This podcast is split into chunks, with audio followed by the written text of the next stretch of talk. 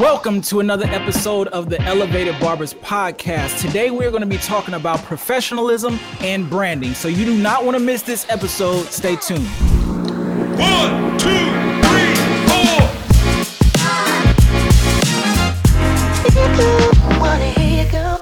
right, I am here with Delmar. My name is Bradford Kelly, aka the Business Minded Barber. And Delmar, introduce yourself, man. Tell them who you are. Yeah, because you're trying to introduce both of us at the same time.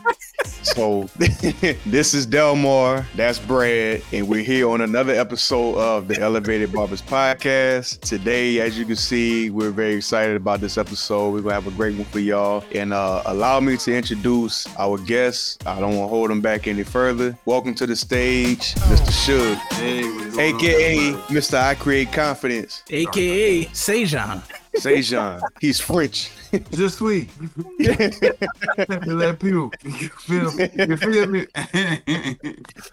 Man, it's so What's good to on, have guy? so good to have you on the show today. We um we were trying to connect personally, me and you, um, for quite some time. Oh, you got somebody that's about to join the show? Man, I, every time I turn on this camera, he he got to be on it. That's this What's his name, I'm man? sorry. This this is Sejan. The other Say- one. Sejan Jr. Sejan Jr. Say hi. Yeah. Hi. What's up, What's man? How you doing? man? All right. Good. Give me one pound. Give me a kiss. Bye bye. Bye. Every time. It's all right, man. Every time.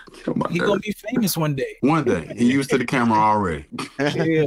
So we was trying to connect, man, for a few weeks, uh, just trying to do a, a live. And I was just like, man, we over here fighting to do a live. Let's get him on the podcast. You know, like and so I talked to Delmar. He was just like, Yeah, man, bring him on. So uh wanted to definitely uh get you on and get some of the value that you have within you out and Wow. let some of the people here um that tune that tune in to Elevated Barbers podcast uh get them a different perspective of um, some things that we all talk about, which is like professionalism, branding, just growth as a barber in general. But first, let me just allow you to introduce yourself, man. Who are you? Uh, where do you work at in regards to the state? Um, and then, you know, who are you? What do you do? All right. Well, um, as you said before, my, my name is Sejan. Um, I have been at times Suge the Barber, and and now Mister I Create Confidence, and uh, we can get into all of those different facets. I'm, I'm gonna let you guys ask the questions and curate how we get into that. I appreciate y'all for having me on. Um, I am born and raised in Detroit, Michigan. Uh, went to college at Alabama A&M University and stayed in the South for about 13 years. Came back home. Uh, started cutting in 2013. So I, I guess this makes 11 years in the game. Uh, formally finished my official licensing in 2019, and I'm now getting ready to be a licensed barber school instructor. Um, cut at a shop in Southfield, Michigan, here in Michigan, and uh, I'm looking to move to the great state of Georgia to take my talents to Georgia's beaches. Um, Oh, okay. and here I am. Oh man, so deep. So you are about to move, but you are in Michigan. Now you said you got into the industry in 2011, but got your license in 2019. 2013 is when I started Oh, cutting. 2013. So my, my journey to license is is deep. um, like a lot of people, uh, I started cutting in 2013 um, in Huntsville, Alabama, where I went to college. Um, and it started like it wasn't on some. Oh, I've been cutting since I was two on the porch. I'm not that guy. I was 30 years old when I started cutting, and when I started Yeah. cutting, it wasn't like I was trying to be a barber. My homegirl, who I went to church with, um, see, my background is music. Um, I was a Mhm. music major, vocal choral studies. I can really sing and read music and all of that. People don't believe me, and I'd be like, "That's okay. I don't need you to believe me." Um, uh, and at church, I was a sound engineer. One of my homegirls, my godson's mother, she has a, a big heart for the homeless, and she like does stuff around the city for the homeless even to this day. And she was like, "Look, I'm doing an event at the Salvation Army. I'm doing hair. Why don't you come cut hair?" Funny thing is, people thought I could cut hair then because all I would do, I took my little liners. I had a full set, like with you know, you go to Walmart, you get the clippers. and I had the wall guards that had the the taper guard. Y'all know what I'm talking about? The one with the Yeah. Yeah. no, Left no and real right. barber uses or whatever. No.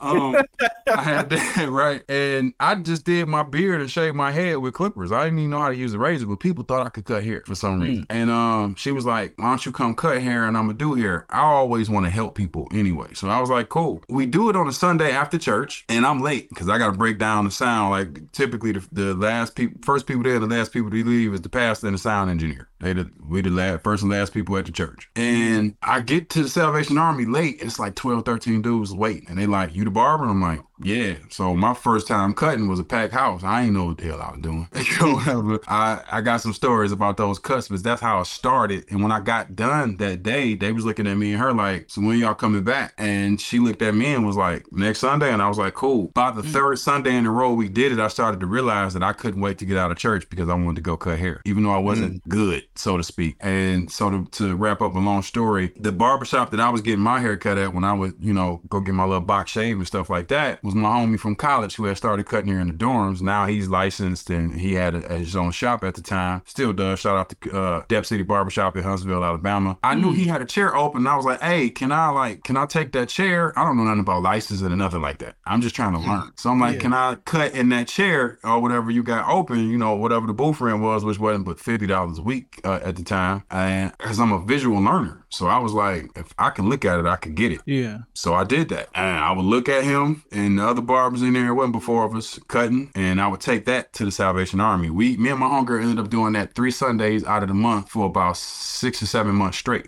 for free. Oh, wow.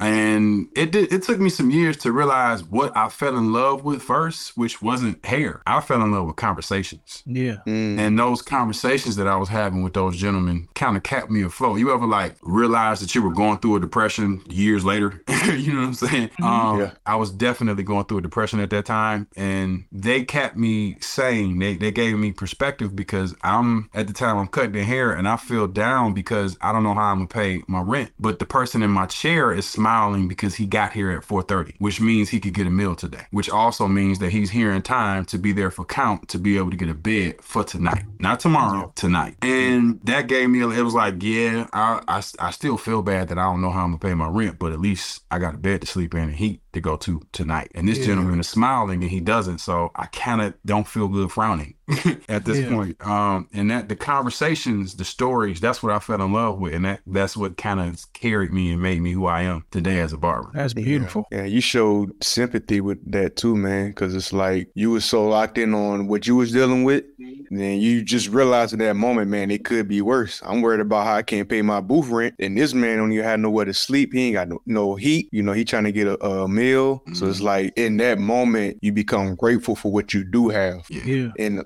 That- a lot of times house throughout life, we have those moments. Mm. Oh, that was house rent. That was my House- house rent. Rent, I That's that's shot- still that was the house. Yeah, that's still- yeah. That's even- that's, that's still even that's more- even more. yeah. Yeah, yeah. But it goes But- to the it goes to the mindset like you're bringing up D is the ability to get out of your own head about your own situations, give of yourself, serve someone else and have compassion for the plight that they may have or have some type of empathy that because of whatever they're dealing with like you're not focused and solely just thinking on you. And Yeah. when you get your mind out of you about you, then you start to realize the world is bigger than you and you have a lot to be grateful for. That's super super touching. That's touching.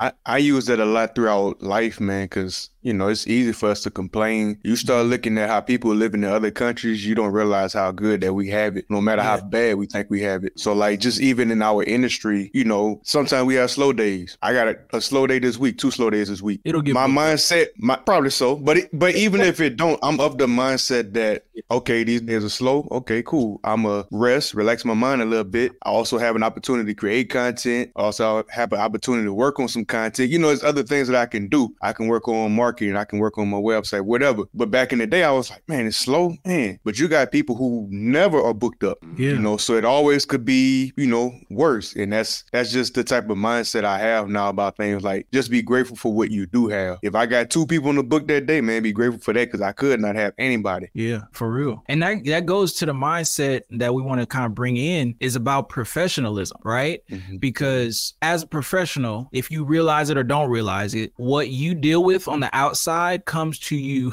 comes to your job. It comes to Yeah. how you present what you do as a barber and if you let it impact you in a negative way, then you will impact your clients in a negative way. It's like a domino Yeah. effect. So, uh Suge, how do you speak to professionalism and you could go from a from a different like a lot of different perspectives but just when i bring the word up professionalism uh, what comes to your mind in regards to us as barbers So for me, professionalism has evolved over the years. At, at one one point it was you need to look a certain way. So I was when I 2015 when I when I first came home, I'm in the shop, no clients for real. I was I, I like to say that I started out in like that sweet spot between old school and social media age barbering. It was like Mhm. Instagram, Facebook, and all of that for barbers was picking up at that point, but not to the point where you didn't still have to go and actually talk to people, give out cards and stuff like that. So Yeah. I would leave the shop and go to the it was a grocery store, a new a brand new uh, grocery store uh, next to the shop, and I would go pass out cards at the grocery store, the mall. But I did it in a suit because at that time, professionalism meant looking a certain way for me, and it meant looking not like everybody else. So I didn't see too many barbers in Detroit that was wearing suits, let alone cutting in suits, right? And when I would give the person the card and be like, "Hey, you know, I'm Suge the barber, shop right right down the street, come see me, whatever, woo, woo," they would be like, "You a barber?" I'm like, "Yeah." They're like, "You cut like that in a suit?" I'm like, yeah. Some of them came just to see if I was actually cutting hair in the suit because they didn't believe it. Yeah. Right? That was a funny thing. And they're like, this this dude really, I don't know how colorful my light. I'm I'm not going to I'm just gonna not do that. None of that. Uh they're like, this dude really is in a suit cutting hair for real.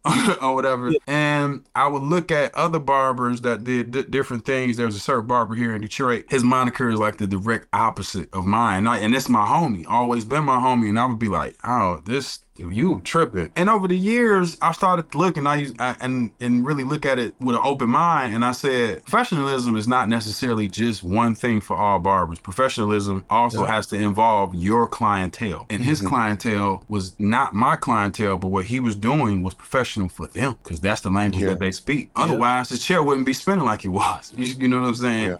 Yeah. And I'm like, I can't just look at that and be like, ah, it's been consistent for years, so I can't say it's fake or it's a rule. Yeah. Like, you know what I'm saying? So professionalism for me in the barbering industry is being able to cater to your client Okay. and not lose integrity trying to cater to a certain audience if it's not naturally you. Yeah, I like that. I like that aspect Yeah, I got because it's different. I never thought about it like that. Yeah, me. I, I've never looked at it as catering to the client, but in reality, it's the it's almost like the the the opposite way of saying it. Because most people would say you're gonna attract the clients you want, right? So you have to build something that they want, and then you attract them. But if you're catering to that, it's the same thing. You're saying the same thing. So that's actually a really good way of uh, looking at it. Like cater to the people that you want to serve. And I kind of think we Yeah. should reclassify professionalism from character. Good character is is is a totally different thing from good professionalism, so to speak. So like if I talk about my, my homie who is he got he has a moniker. His moniker is no cut, no butt, right? You go on his page, he's saying that every day, all day. You got the client saying it and everything. And I'm like, how you gonna attract these type of people and blah blah blah? Well the truth is he's not trying to attract those types of people. He's trying to t- attract the people who is who here, no cut, no butt and be like, who is that, man? I'm going to my man shop. You know, that type. He plays a certain type of music, all that type of stuff. He can cut his face off, right? He's on time, all that, all of the professional things. But when it comes to what he says and his his branding, his moniker, that's his Yeah. character. Yeah. You know Yeah. what I'm saying? Not his professionalism. Now they have to merge at some point, Yeah. but they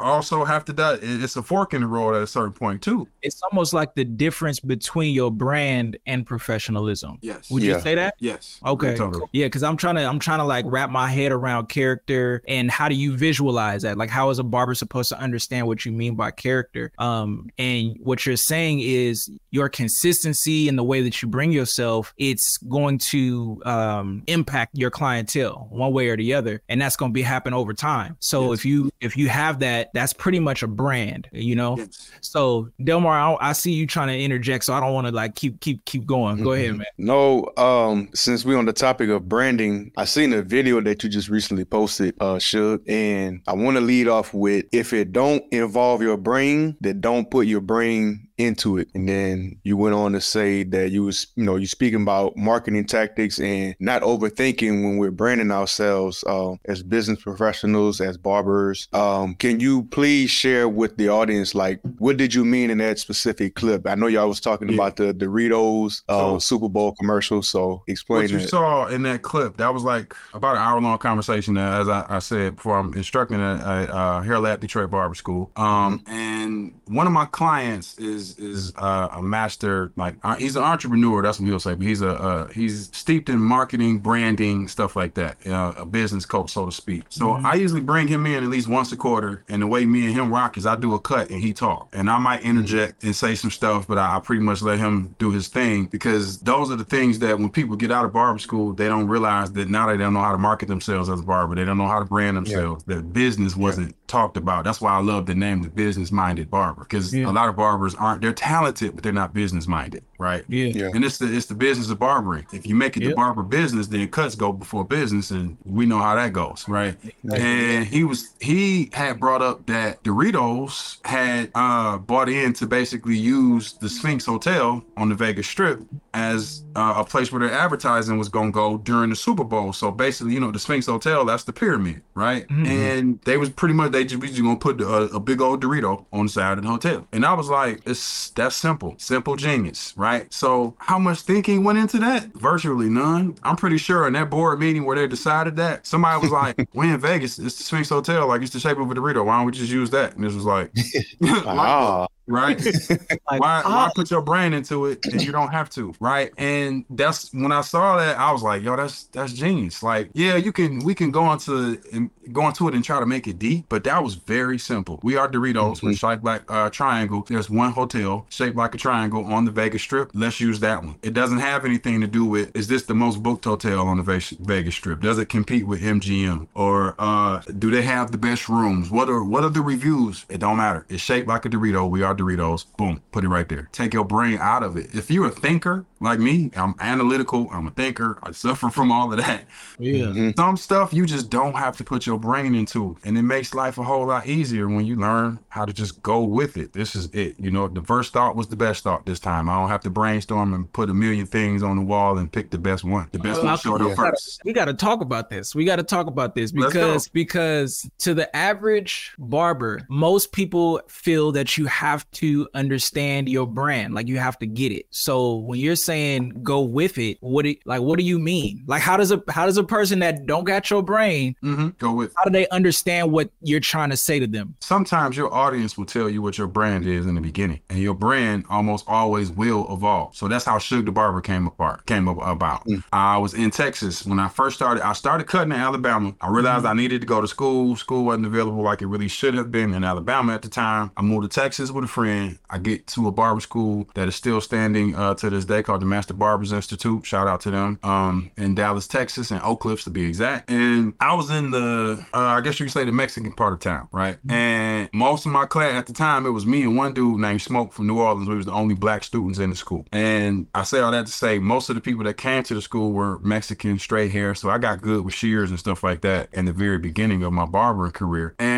a bunch of the guys that would come to the school and I would cut their hair, they would just look, man, anybody ever tell you you look like Suge Knight? Now, mind you, at the time, I was about 350, 60 pounds. Like, I'm I'm a cool 225, 230 now, but back then, I was about 350, 370 or whatever. And people have been Yeah. saying that to me for the longest. Man, anybody ever tell you you look like Suge Knight? I'm like, yeah, whatever. And at the time, what I had the privilege of in my barbering career was I went to college first and I, I, I owned studios and stuff like that. So business was already a part of me. So I knew marketing and branding had to come in at some point, And I was trying to figure out how do I brand myself on this thing called Instagram. And I couldn't brand myself with the music because the, the music and the barbering were two different things, so to speak. Right. Um, I was 118 ENT as a as a as a musician. I couldn't be 118 ENT cuts because there's no story there, right?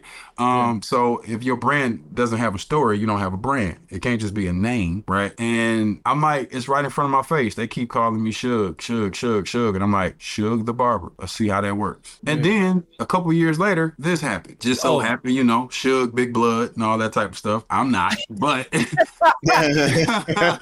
this was like uh it, it kind of it just the whole thing just went together. My brain didn't have to be involved in it. I Wait, saw, so is that uh, is, is that is that red patch in honor of the name Suge? no not really. I'll tell you how that happened how this happened. I was in the shop. Now i've only ever cut at two barbershops in my whole 11 year career. The first shop that i cut at um was a barbershop and the shop that i'm in now is a barbershop. In between all of that it's been all salons and private suites. Um tone Black. Um, I don't know if y'all know he was a he was an educator for a while. Um, him and uh, Kenny Duncan used to roll heavy uh, together or whatever. Both of them I think are out of Philly, but Tone I think is based out of North Carolina now, namely Charlotte. Tone, his signature look was he had this blacked out beard, but his goatee was gray. Oh, I know you're like, talking about. oh, I know you're talking Tone about. Black. So I was Yeah. like, man, I want to do that. So I wanted to have a gray patch in my beard. I'm in a I'm in a, a salon, so I'm like, how do I make this gray? They was like, you might be able to do it, but it might fall out. I'm like, what you mean? Well, in mm-hmm. order to color your hair gray, you have to take all the color out first, which you have to lift it to a point where it's kind of unhealthy if you try to do it too quick. And even if you,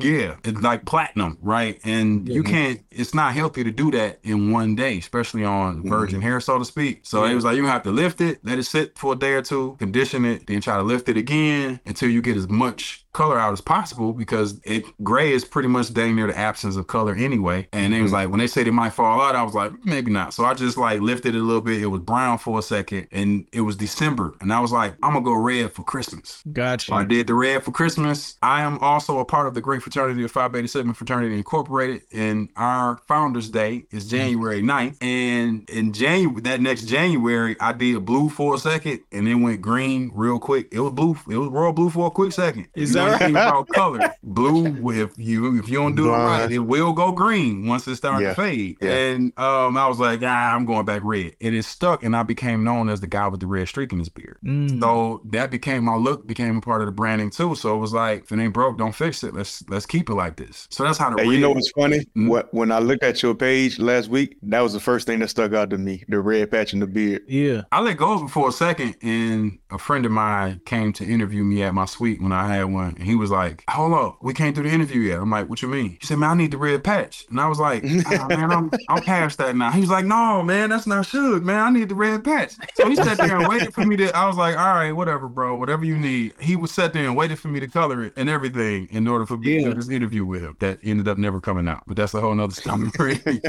Nah, but that's that's key because there's two things that you mentioned that needs to be highlighted about what you said regarding a brand. Mhm. One of the things that you mentioned is that a brand needs a story, right? Yeah. And so creating a narrative around your brand is it is big and the only person that can tell that story is you, but when it comes to you telling your story, you have to realize that it has to be authentic, right? It can't it can't be some made up life that you don't that you don't live. Yeah. And um you were already Suge the Barber before you took on the title Suge the Barber. Like you already looked like him from just a look perspective. Um you like you said at that time you were more um heavier like he was, right? Like we all remember Suge to be. So you had the look, you had the the I guess the mannerisms maybe of him and then at the same point in time you were a barber. so it Mhm. fit when you when you put it all together, but you creating a narrative and a storyline around um that allows for people to recognize the the the um the image that you portray right the story allows people to understand the image without without them stumbling. So you could you could have like Suge the barber and then have no relationship to Suge in what people's mind is and it's confusing and it, it breeds more questions than it does um curiosity and or more depth. So it's uh yeah that's it's like a really good thing. And the second thing that you mentioned in regards to after you mentioned about the story you spoke about how it has to evolve. Like your your brand has to be able to evolve. Can you dive a little bit deeper into how a barber evolves their brand? Um, I believe as you as you get better, as you learn more, of course, in order to evolve, you gotta learn. You gotta go ahead and go and seek out something that you don't know from mm-hmm. somebody, preferably that you don't know. So for me, I started evolving on a on a micro level, just saying, all right, I'm gonna take some shear cutting classes because I don't see a lot of barbers doing shear classes. And there's this guy in Detroit named Tony Tonsurio, who is a black man that I see killing the shear game. Let me see what he got. Let me go and learn this and learn that. So I I started taking classes. I'm looking at the YouTube videos like everybody else has done at some point in time in their barbering career. And I'm going to the hair shows. I'm seeing who is out there. I'm running into these people who I look up to and I'm talking to them, right? And so evolving your brand as you grow to know more you shouldn't stay the same. You should make a change for the better. So as I matriculated through my years of barbering, I'm Suge the Barber. I became known as such. And then I started doing these things called man weaves in 2017 which was like the wave at the time. Nobody was really, really no one. I was the first barber in in Michigan to do man weave that hmm. that still lived here. I think there's one other barber by the name of John Cotton who was doing them before me, but he wasn't home when he was doing them. He was in New York where he is now. Great barber, great stylist. And mm-hmm. So I would say I would tell myself as the barber who brought man weave to the state of Michigan. And they were talking about like the barbers was like, man, you crazy. You paying how much to go take this class? And I'm like, yeah, 650 a class or whatever. And I took multiple classes and I started to look at when we talk about branding the before and after pictures of specifically the guys with the man weaves, but then I did the same thing with the regular haircuts. And you ever notice when a dude is when the barber takes a before picture, it's almost like the client is frowning and they don't know that they're frowning. And then they got this look on their face in the after picture. You know what I'm saying? They get to poking their lips out and all that, you know, whatever, to make it trying to make it. You poking your lips out. Don't You know, do they're, nothing. trying to, they're trying to do the, the Zoolander. you know, you know, whatever. um, and I was like, what is that? Confidence. Yeah. So then I was like, okay, I am, I, at first I was, I create confidence. Yeah. And then I changed it to Mr. Um, because that's how I would refer to myself because I create confidence in and of itself became the brand that I could go globally with. It doesn't have to just be about hair. God gave me something that I could take and wrap a whole lot because I'm a whole lot personally. Like I'm still trying to at 40 years old, I'm still trying to work through being all that I am.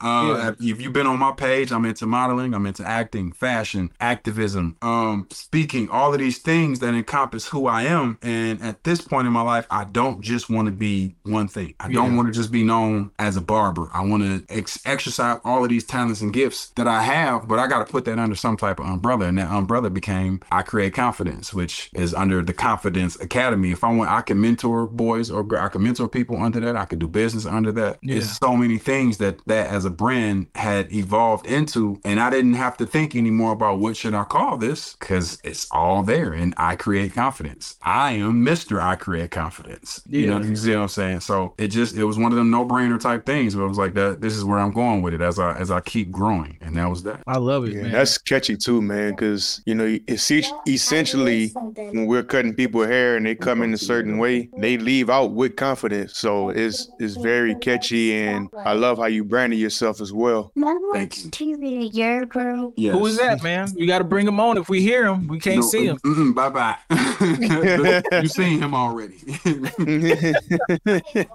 Go ahead, baby. Yeah, but yeah, those things are key, man. Um, when you think about branding, it's it's always something that's growing. Your brand is growing. It's almost to me, if I were to use like a food analogy, it's almost like a good good gumbo. You know what I mean? Because it starts off with just a few things, right? Like that's we. I'm not a chef, but do know that it starts off with the roux, right? You got your three main principles, and then you add some stuff to get the roux right. Um, but you have to understand your own story and why you became a barber and why do you love being a barber? Why do you enjoy it, right? And if you think that your name um, matches your love for it, and you, um, if you are able to embody that into like a sentence, a small thing, a small phrase, like the Prince, right? Like there's a story behind why he's called the Prince. There's there's a story behind his business called Royal Luxe Grooming. There's a story behind why I call myself the business minded barber. Why it's actually like you said, Suge, like I didn't also I didn't just name myself this. People always said this about me. Like, oh man, you think like a mm-hmm. business. Like you always think like a mm-hmm. business. You're always trying to do these things. So the business minded barber is it's my brand. It's me as a impactor. I don't consider myself an influencer, but I am definitely trying to impact lives. Um, another level of barbering is my business where I service clients. And this is for them another level of what they have experienced in barbering, right? You've they've experienced a lot of different things, but I try to show them another level of that. So that's my this that's that. But if there's a story that goes with it, if someone asks, Yeah. you know what I'm saying? And just like you mm-hmm. yourself, there's depth to it. And so as you grow with any good gumbo or or any good dish, there's gonna you're gonna add more seasonings to it to enhance it. But it's still gonna be it's still gonna be you. And you have to understand how to present that to people so that we can do what we were talking about in the beginning is attract the clients that you really want. Yeah. You have to learn how to present that to the people that you want. And you have to know who you are for you to be able to know who you want to serve. Because if you don't know your if you don't know who you are and you don't know who you're trying to serve, then you're just gonna be out there existing, cutting any and everybody, being frustrated with who showed up. you know what I mean? So Exactly. You serve everybody, you serve nobody. mm, woo, see, I said all that, and then he just do a one-liner mic drop. The dude that came, you know, he came in with the you serve everybody out there. Yeah, okay, I see what you did. You see what you did? Doc? Go ahead, man. Go ahead. man. He, he Billy Dee William the whole the whole podcast. Put your coat 45. All right, all right.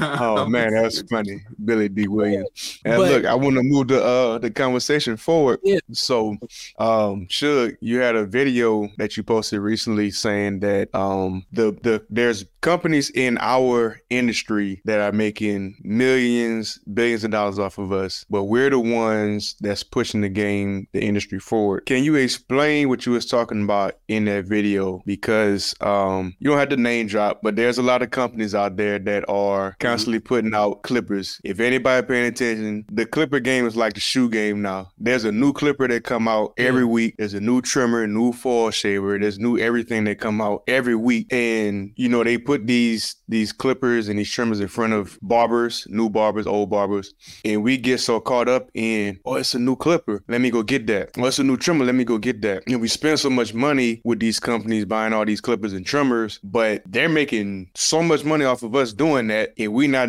we not getting anything but a remodified clipper. It might not even be improved, like he said on the video. I let him explain, Mhm. but it might not even be an improved clipper. They're saying all the specs it got so much RPM and all that, but how do we really know? We're not the engineers of these, you know, these tools that we're using. So just kind of dive into what you was uh, talking about in that video, because that was a Yeah. that was a heavy one. So uh some weeks ago I was I was doing some research for um one of the classes that I was teaching at the barber school. So we have a, a block because we we do blocks at our barber school called uh PD, professional development, where in that block we specifically talk about business. We talk about hey, this is what goes into owning the barbershop. This is how you treat clients, how you taxes, all of that type of stuff. And I forgot exactly which class I was talking about, but it led me to want to do some research on how much we make or how much the hair industry at large is making. And I believe it might have been some somewhere around 300 billion some odd dollars worldwide. Of that, at least uh, they and this was in this was in 2023 when I was doing the research and they were saying the hair industry in the United States alone is slated to make at least 19 billion dollars. And when I read that, I kind of instantly got mad because I was like, out of that 19 billion dollars, I don't know what percentage, but I know it's low of how much the barbers and stylists, the nail techs, the uh, the estheticians, how much we are making in that of that piece of the pie. We're in it, but I don't even know if that slice that belongs to us is even visible. And I'm not blaming it all on the companies. I'm not blaming it all on us because at the end of the day, if we don't learn how to do things like consult and how to charge for our intellectual property and stop just giving advice for free, then it's gonna continue to be that way. Um, I believe uh somebody went the the ah, I forgot his. I think Joe Flannel. I, I forgive me if I'm saying his name wrong. He's one of the guys involved with MLB. Um, and they they do the barber uh the trade shows and stuff like that. And I love the expos. And he was talking to Morano about the same topic Yeah. somewhat. And I was like, when it's when you talk about putting out better clippers and stuff like that, I don't think the companies, which we won't name one specific, I don't think they're going to give us better because I don't think we actually require better. Mm. We somehow or another, somebody from their R and D, research and development department, started to see that. I think these dudes, barbers, most of us is all sneakerhead. We all we all love shoes, right? And when mm. it comes to being a sneakerhead, if we're gonna use that that moniker, so to speak, the shoe companies realize we don't have to keep giving them a new shoe. We can just change the color on the shoe, and they'll keep buying it. Mm-hmm. That's what they doing with clippers. Yep. Once you realize the whatever this number clipper is, they just they use the same motor and put a different blade set on it that is no different than another clipper they they created. It's like they intermingle in the different the three different clippers clippers that they base everything out of, putting some information on the box and giving it back to us and charging us more money for it. And I don't think the quality is going up. I just I just got a trimmer, and this is the first trimmer that I've bought in years, and I'm like, oh, this one is actually better. And it's the Cocco trimmer. Yeah. And Yeah. I can't lie that that now Morano is somebody that I, I I definitely look up to, and I definitely would say he's different when Yeah. it comes to how he attacks barbering, but because he attacks barbering from an engineering mindset, not a barber brain uh, Yeah. mindset, so to speak. So that diamond lap technology is second to none. I had to give it to him on that. Um, Yeah. but the where the money is actually being made, we not we're not there. The money is not really that 19 billion ain't being made from behind the chair. It's the other side of the chair. It's products. Yeah. It's, it's the the uh the tools, the those different things. And it's we barbers, man, we some of the smartest, most intu- most intuitive people that I've met. And because I don't think we have mastered building our own community, meaning saying, hey, I started building this and I've gotten as far as I can go. Is there another barber or another person that can come in on this with me and help me take this further? So now we can build the team, and the team then goes goes out and makes better products, so to speak. I think Bazio is doing it um, Mhm. with Tune 45. I'm pretty sure there's some others um, that are that are doing the same thing, but not enough, so to speak, that are that are doing it because Yeah. there's so many egos in the industry that we won't we won't come together and use the power of us instead of just Yeah. me. I'm dope. That It's ego crap. competition over collaboration, and it Yes. should be Yeah. collaboration over competition for sure. And if we can't go together to these companies and say, hey, if y'all don't give us something better, we ain't buying them, then why would they even give us something better? For what? Yeah, and that's the that's the that's a big deal because you do have a few barbers that are getting into um the space where they're sharing they're starting to share products. I mean, we you hear a lot of people talk about white labeling products. You mean it's already out there, and you didn't put your name on it, but it's somebody else's stuff anyway. Versus um collaborating with someone like what Morano did with Cocco. Like he um was a part of the barbers that that collaborated with Cocco, where he they asked him about his like you said his intellectual property on how to create certain things. Now there is some depth there is some depth into the recycling of the actual clipper. There's like a lot of conspiracy. You- If you online right now, then you see this this big old battle between Chris Basio and T Pop, um, and who's doing what and all of this stuff. But in reality, if you just get your emotions out of it and look at the reality of things, a lot of a lot of Clipper products, they do. I mean, this is a business model though. No, like you, we can't knock them for operating in a good business model. Like the people that come out with this stuff, we can't knock them. Like this is a business model where it's about um creating something new. Like that Yeah. All car companies do this. All like they do it every year. Like we keep phone companies do it. It's it's mm-hmm. the same model. And mm-hmm. they're just you doing it in this industries like, oh, okay, these are this is equipment that they use. Let's keep coming out with similar things that are a little bit more improved, but it's not really changing. Right. So at the end of the day, we can't be mad at the model. It's more of how do we play the game? And you have to understand how you play the game because you may not have the capital to try and create your own company that's going to create products. Right. But you have to understand the four levels of making money. The first level of making money is understanding what you can do with your body. And I say that's working fun, right? You learn how to work fun. Second level of making money is you understanding how to create systems that allow you to work fun easier, right? All the hard work and working hard that you do, you have to learn how to make it um, systematic so that the inputs create a consistent output. The third level is understanding how to make more money per minute, right? That's you being able to work less and make more. And the fourth level is you being able to learn how to make money without having to work at all. If you start to understand those four different levels of making money as a barber in your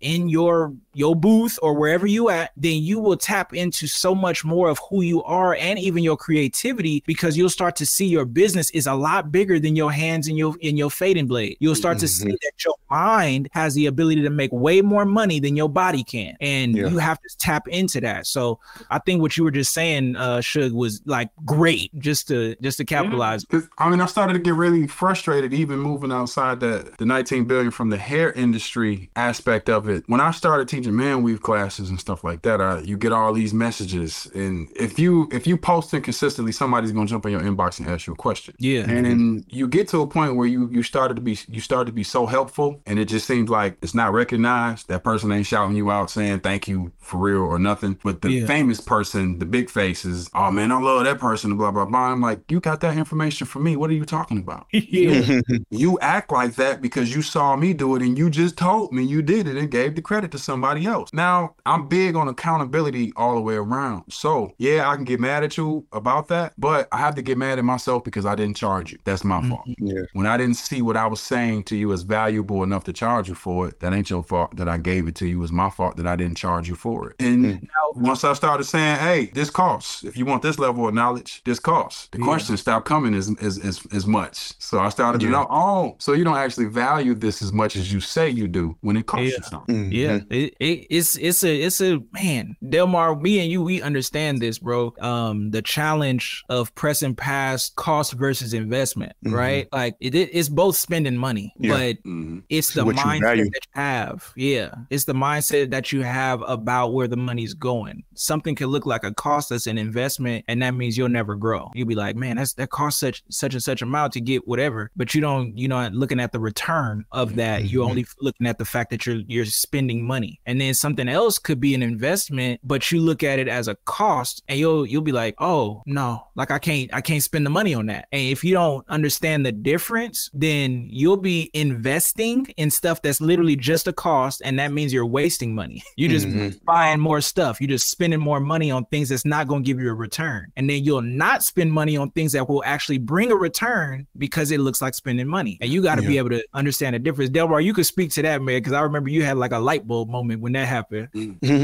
Nah, man, it's and I've been having this conversation with people lately. Um, we have to get to a point where we stop saying things are expensive and either say I don't value it at that cost or I'm not willing to pay that much for it. Stuff don't be expensive. Everything has a market. Yeah. You got more people who drive Hondas and Toyotas, but that don't mean that ain't stopping nothing that Mercedes, Cadillac, and BMW doing. Exactly. Yeah. Everything has a market.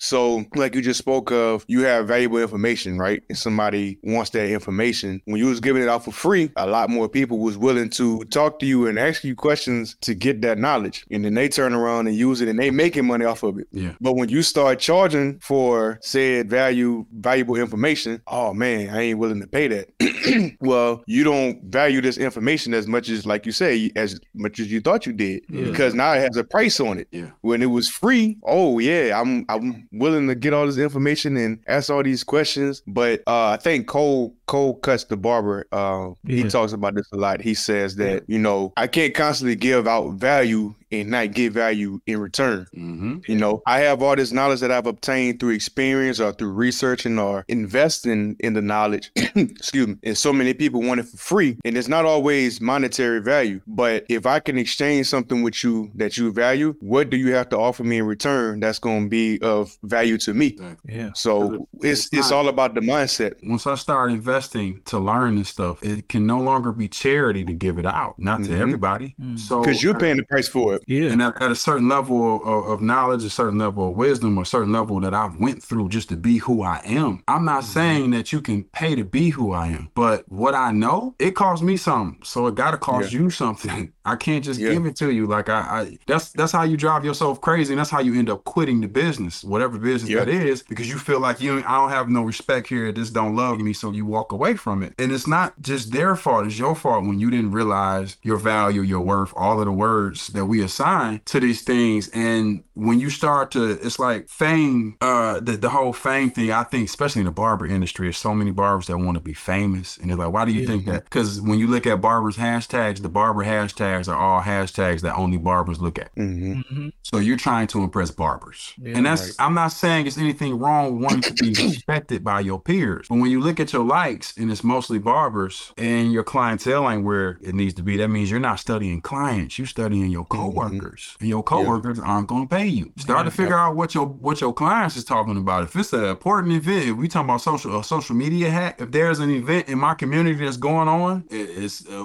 I'm from Detroit. The Lions just was playing. You need the hashtag hashtag during that time. Lions everything because people are looking at that. You never know who's coming in the city, who's in the city looking for a haircut, and they looking at the high the the Lions hashtag looking for the Lions, but they find you. Yeah. And it's it's like I didn't I didn't just wake up thinking like that. I took business mastermind classes to learn that type of stuff. Yeah. You know what I'm Yeah. saying? So it was now people was asking me how you you know man your your sound crispy man it, the, it looked like blah blah blah how you do that okay cool I'm gonna come out with a class I'm not gonna give it to you for free because I've spent a lot of money on cameras I'll spend money on classes to learn how to light my setup figure out mm-hmm. what an RBG light is what a key light is what a scroll all of all of these types of things I spend money to learn this Yeah. Yeah. and where I think we mess up, and this is where I, I like to talk about my mistakes and not call out everybody else's. My mistake with the man weave thing was I thought that maybe I could lower the amount of the class to a point where people would catch on. Yeah. It never No. works like that. Mm-mm. And because I wanted to teach a, a certain amount of people, like I want to leave this industry knowing that I gave a legacy. Now, Mhm. The people who who get to get what I give, they come to the barber school. Students, Yeah. all you professionals, you licensed already and all of that, you got to come to the class. So the same client that I had the conversation about the Doritos thing, uh, he's my client, and like I say, he's a master marketer. He don't pay for haircuts. I don't pay for marketing tips and classes, right? So that's how we barter that. And he was like, "Look, man, you need a high ticket item," and I was like, "You right," because instead of trying to charge somebody, trying to get a bunch of people to pay a low price, I just get two people to pay the high price. I'm doing less work for more money. Mhm. Mhm. We don't realize those those types of things because we so involved in the numbers. How many likes did I get? And I get it. It's You involved with the wrong thing. numbers.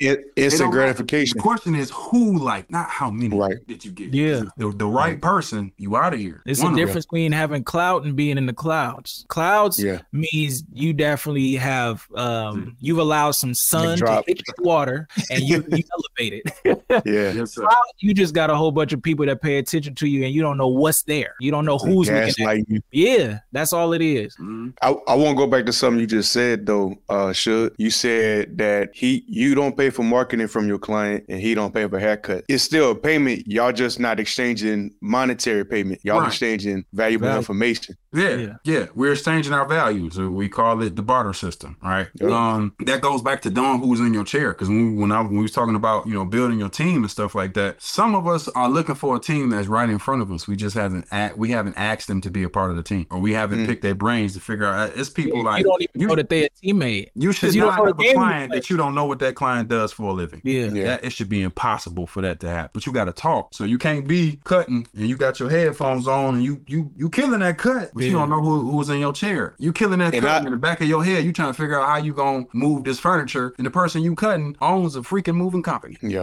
you know what I'm saying? And So- I, le- I had to learn that earlier on, man, because I was one of those barbers who I would go to the shop. I'm an introvert. I would go to the shop and headphones in. I'm Mhm. getting in my rhythm and I was pushing them in and out. Yeah. But at the same time, I'm not increasing my value because I'm not talking to my clients and asking them what they do, you know, how they day was, you know, you know, just trying to get to know the person that's in your chair. Yeah. They're patronizing you, you know, Yeah. so they're taking their time out their day, come sit in your chair. They're patronizing you. This is their getaway from reality. Yeah. A lot of men, a lot of women come to the shop to escape reality, be able to talk to their barber, whether you're in the barber shop or you're in the suite. Once I started seeing that, that is more than just a haircut, I started, you know, increasing my value. I started doing things better. So Yeah. it's we have to see it in a different way than just a hustle. Yeah. Because a lot of us see still see this as a hustle.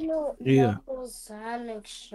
Oh, he he he got to come on camera, man. We can't just hear him and not see him. Sejan, what's up, man? Good. You good? You you know that you know Daddy's on a on a TV show right now. No, I'm talking about TV show like like the new Sonic show. Like it's like the, the new Knuckles show. He don't care Oh. nothing about daddy be on Sounded TV good. right now. One track, Doc. One track. That's all I got in mind is one track. I'll be upstairs in a minute. Okay, we gotta go get your sister. Okay, all right, bye bye. Um, and I think all of that, all of that is great stuff. Is it goes back to we we have to be better at building relationships with our clients. Um, caring about what they what they have going on. I ain't saying you got to be their therapist, but if you got it in you, they're gonna pull pull it out of you. That's Yeah. how I built a lot. A big part of how I built my clientele was I care about people, so I, I speak in a certain way. I started to notice that people come to you the first time for the haircut, especially if you kill it. it mm-hmm. Once you come to the, the second, third, fourth, fifth haircut, it's been years. They really coming to talk to me, and that's what I realized from me. Um, I'm able to curate conversation a certain way that I didn't have to be taught to do that. I music taught me to be like that. I'm an emotional man, and I don't mind saying that I'm emotional. It ain't about not being emotional. Put that down, baby. It's about controlling your emotion and having those types of conversations where men became vulnerable in my chair, and I loved it. And they became vulnerable because I was vulnerable. Uh, uh, and I, I will admit a big portion of it was I'm in a private suite, so they'll talk to me about things because there's nobody else here. Yeah. But I started to notice when appointments will overlap, somebody's late, somebody's early. It's two or three of us in there, and now person in the chair and the person not in the chair are actually healing each other. I'm just cutting now, so I'm like, mm-hmm. okay, it's power in this community. It's time for me to leave the suite because this conversation won't grow as long as it's just me and you in this shop. So that's why I left my private suite was Yeah. because I needed to. I needed that conversation. I needed the community of men or people, period, in my chair to grow from just having secret conversations to having open conversations. Is because for a lot of the dudes, most of us need therapy at, at 40 some odd years old. Most of us need therapy in some way, shape, or form. And we know we, we do, but we won't go talk to the therapist. Yeah. We will go talk to our barber. And Yeah. maybe if I'm the type of barber that they will listen to tell them, I don't know how I got here, but uh, well, they'll listen to their barber tell them, like, man, I love, I mean, I talk to you, brother. I, I care about you. I love you, man, but you need to go see a therapist, bro. Mm. They might listen to me. Yeah. Yeah. And maybe they'll, you know, they come back a better person for their families and stuff. Like I, I'm a family man, so I attract a lot of family, a lot, a lot of customers that have families and stuff like that. Yeah. So Yeah. I had to learn, like I, that goes back to the beginning. I had to learn how to cater to the clientele. This boy cater to my clientele, so to speak, or whatever.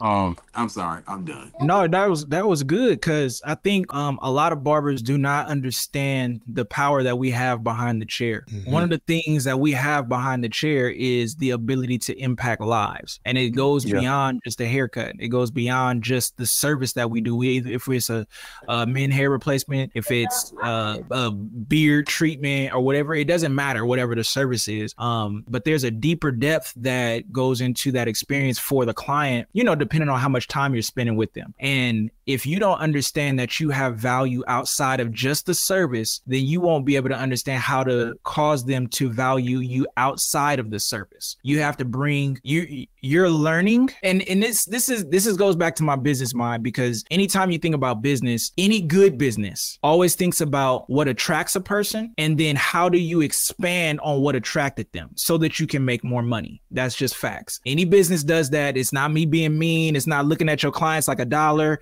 It's Right. literally understanding business. If you got them to be attracted to you for one thing, that's great, but you want to expand on what they give you money for. So when you think about the value that you provide as a barber, they're going to initially come to you for whatever service you promoted and then they saw it and they like or somebody talked to them, they come to you for that. Yeah. But then if you have enough um depth within yourself and you've connected with so many different people and you have resources in so many different ways, then you become more valuable than just the cut that they came to you for. You can also charge for that connection. You know, a lot of times mm-hmm. we'll give away our resources Yeah. simply because we're trying to be helpful. And that's good. It's good to have the heart to do it. But at the same point in time, if you don't understand that the heart to be helpful is actually going to be a one way street, if you don't understand how to make it two ways, like you were talking about with the advice you may give somebody, right? You may give a barber advice and you can just do it for free. But at a certain point, you got to realize that's intellectual property. And I need to be able to get a recoup on that because I paid for it.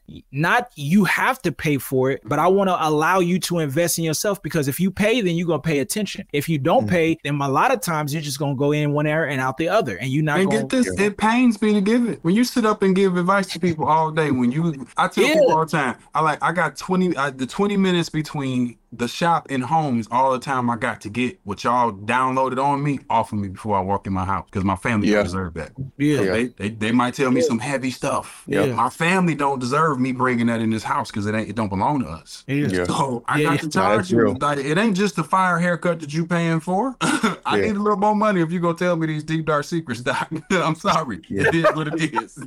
Shoot. Nah, I that's- got to keep that's- it. That's real though, man. Cause uh, man, we we do. I know with me, I'm in the in a private suite, so I have more people open up to me now than they did when I was in a barbershop setting. So it's like you know when you're in a barbershop, everybody's talking, right? Yeah. When it's just you, it's like, man, I'm receiving all of this, and then you might be talking with them too because it's a conversation. But it's like on my way home, man, I just need to decompress. Yeah. It's not. It's not that the cutting of the hair is getting to me. I can do that in my sleep. I've been doing it for 17, no, 19 years now. Wow. Yeah. I sound old. Been doing it for 19 years now, but it's every the conversations, Mhm. and I'm already dealing with my own thoughts, Yeah. my own emotions and things that I have to deal with as well. And we take that on from other people as professionals. I don't think people realize that it's not just a haircut. And I'd be having to explain it to people who don't, who not in our industry, like, oh man, you, sh- you know, when you cut the clippers off and you turn the lights off and you go home, that's it. It's so much more. I gotta decompress. One, I gotta now I gotta respond and check emails, text messages, and all this other administrative stuff that I gotta deal with too. Mhm. It's not just being a uh just not cutting hair. It's not just fading. If you're a professional barber. Now Yeah. for a lot of people, it is just cutting hair. You go to the shop, like you said, put the headphones on and they leave. I was one of them people. But now that I have this bigger role, and I don't mind it because I know this what comes with being a professional barber. But at the same time, we have to learn to take care of our mental too. I don't know where this came from. I just was flowing with what you was talking about because Yeah. it's so real. Yeah. It's real. I do want to talk because I gotta I gotta go in a second because I gotta pick up my daughter from daycare. Hallelujah. But uh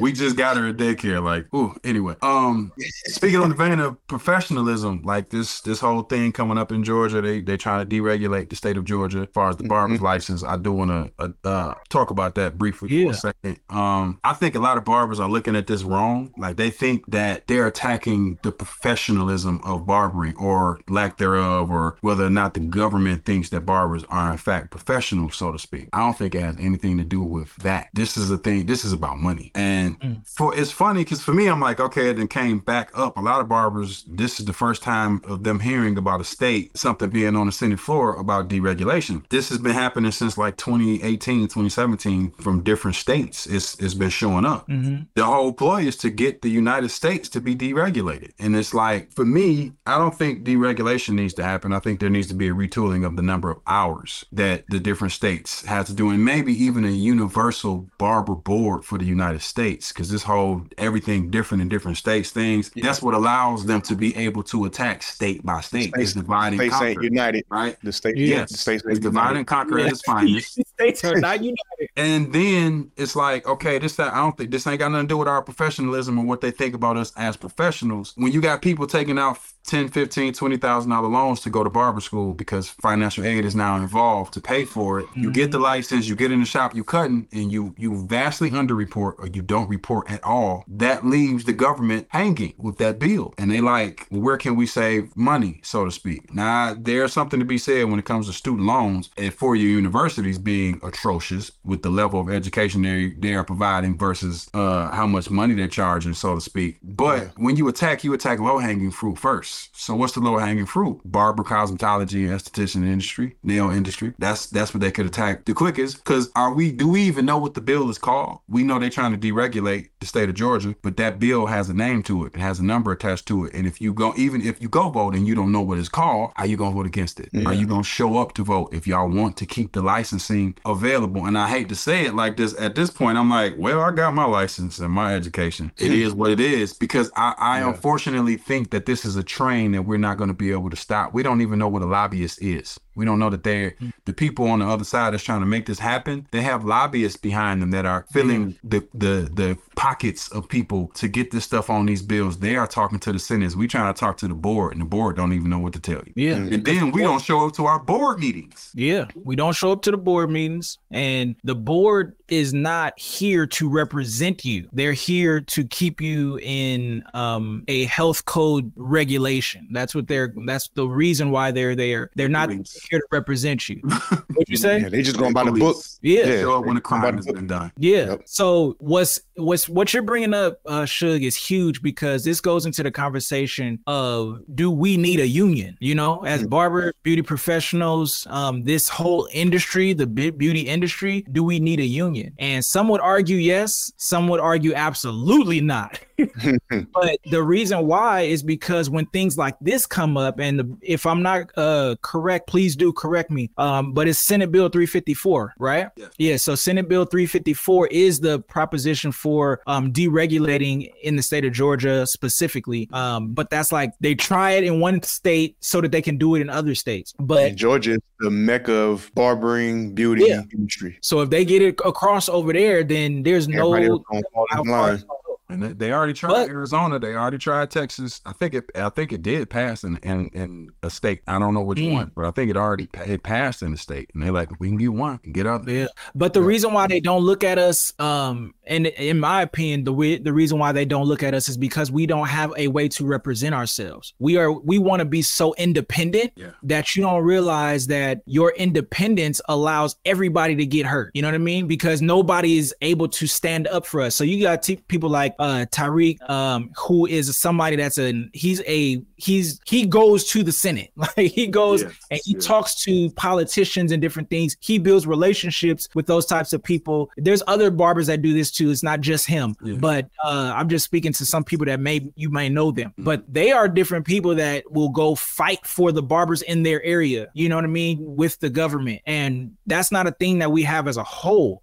And we don't because we don't want to be subject or tied to nothing. We want to just be ourselves and whatever. But there's that's there's a reason yeah it's super selfish but it's it, it's the reason why bills like this can get passed because i do feel like it's an attack on um just like that same bill with the i mean they were they were correct on uber and everything but when they started to classify what a commission structure versus an employee was you remember that? Like a few years ago that happened like in 2020 or 2021 Mhm. like this stuff is it picks at our ability to grow in this industry. And so if you think that deregulation doesn't affect your your ability to grow you you're mistaken because if it's if it if everything is unregulated then there's no way to say you're professional Yeah. you yeah. can't And they that want- affects you being able to get loans, going to banks. A lot Yeah. of business things get affected once that comes off the table. yeah so They yeah won't it's do this go- to doctors or You said what? lawyers. I said they won't do this to doctors or lawyers. Yeah, because nurses. lawyer, yeah,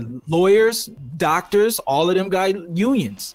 lawyers, um, they have a guild. They have a guild that they're in. Doctors, they have a guild that they're in. Nurses, they have a union, so they can go on strike and they can say we're not going to do this as a as a group Ooh, yes. to serve the whole. But we don't got that. We uh, we every man we crab in a barrel. We don't know. We don't realize it, but We still talking about who fade better and who, yeah, who competition. using enhancements and all of this crap.